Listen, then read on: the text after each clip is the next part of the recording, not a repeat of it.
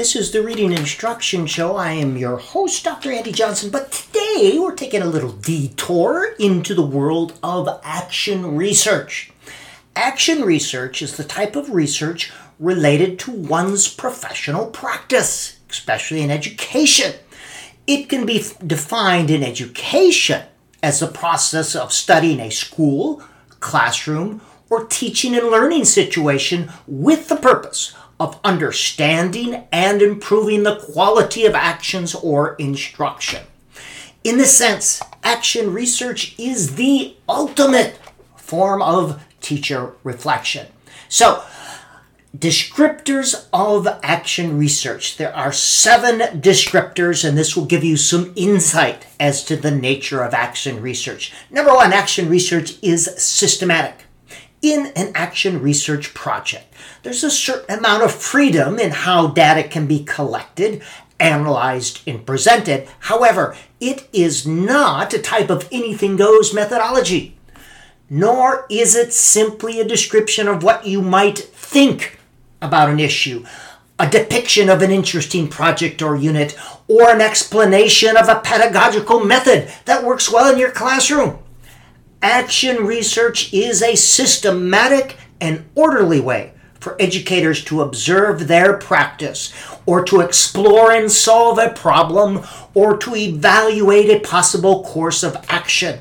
It must be planned and methodical. The second descriptor of action research. Number two, you do not start with an answer. An underlying assumption with any type of research is that you do not know what you're going to find when you start. That is, you are an unbiased observer. After all, if you had the answer, why would you be doing the research? Thus, even though you may think method X is the best way to teach reading, it is not appropriate to conduct a study describing why method X is so effective and why method Y is so ineffective. Instead, you become an impartial observer to the greatest extent possible. It's never possible to be totally unbiased. And you study the effects of Method X as it is used in your classroom. The goal would then be to fully understand Method X and its effect, both positive and negative, on students' reading performance. Action research should be an honest and unbiased look at what is occurring. You would not collect data to show that a strategy is effective. Instead, you would collect data to see if a strategy might be effective and why and in what circumstance. Number three, action research projects vary in length.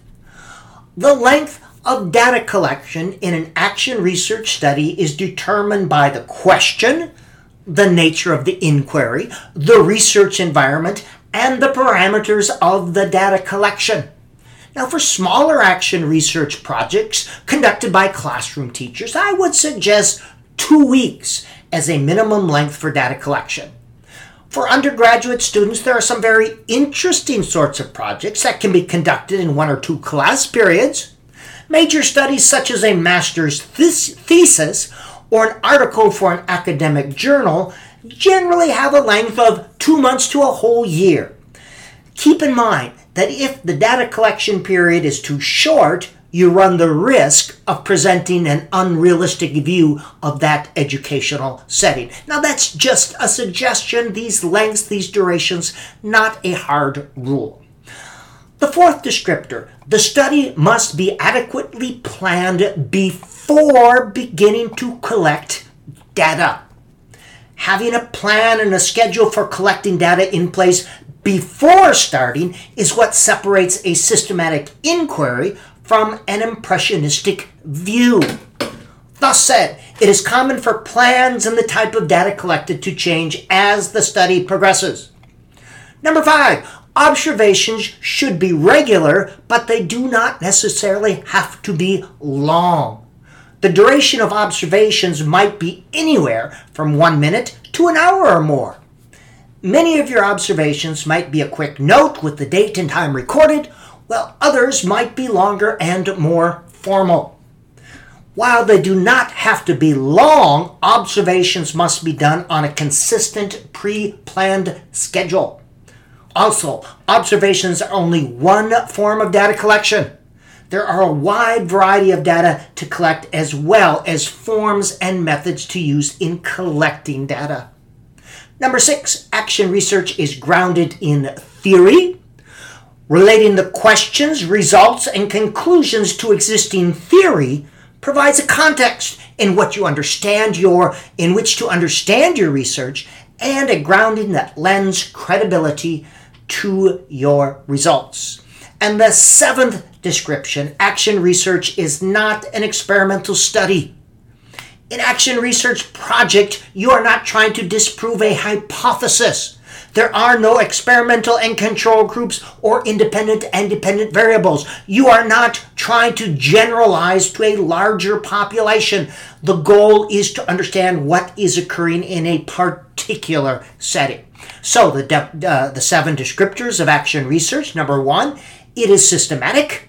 Number two, you do not start with an answer. Number three, the length of the projects vary. Number four, the study must be adequately planned before beginning to collect data. Number five, observations should be regular, but they do not necessarily have to be long. Number six, action research is grounded in theory. And number seven, action research is not an experimental study. The next podcast will look at the specific steps of action research.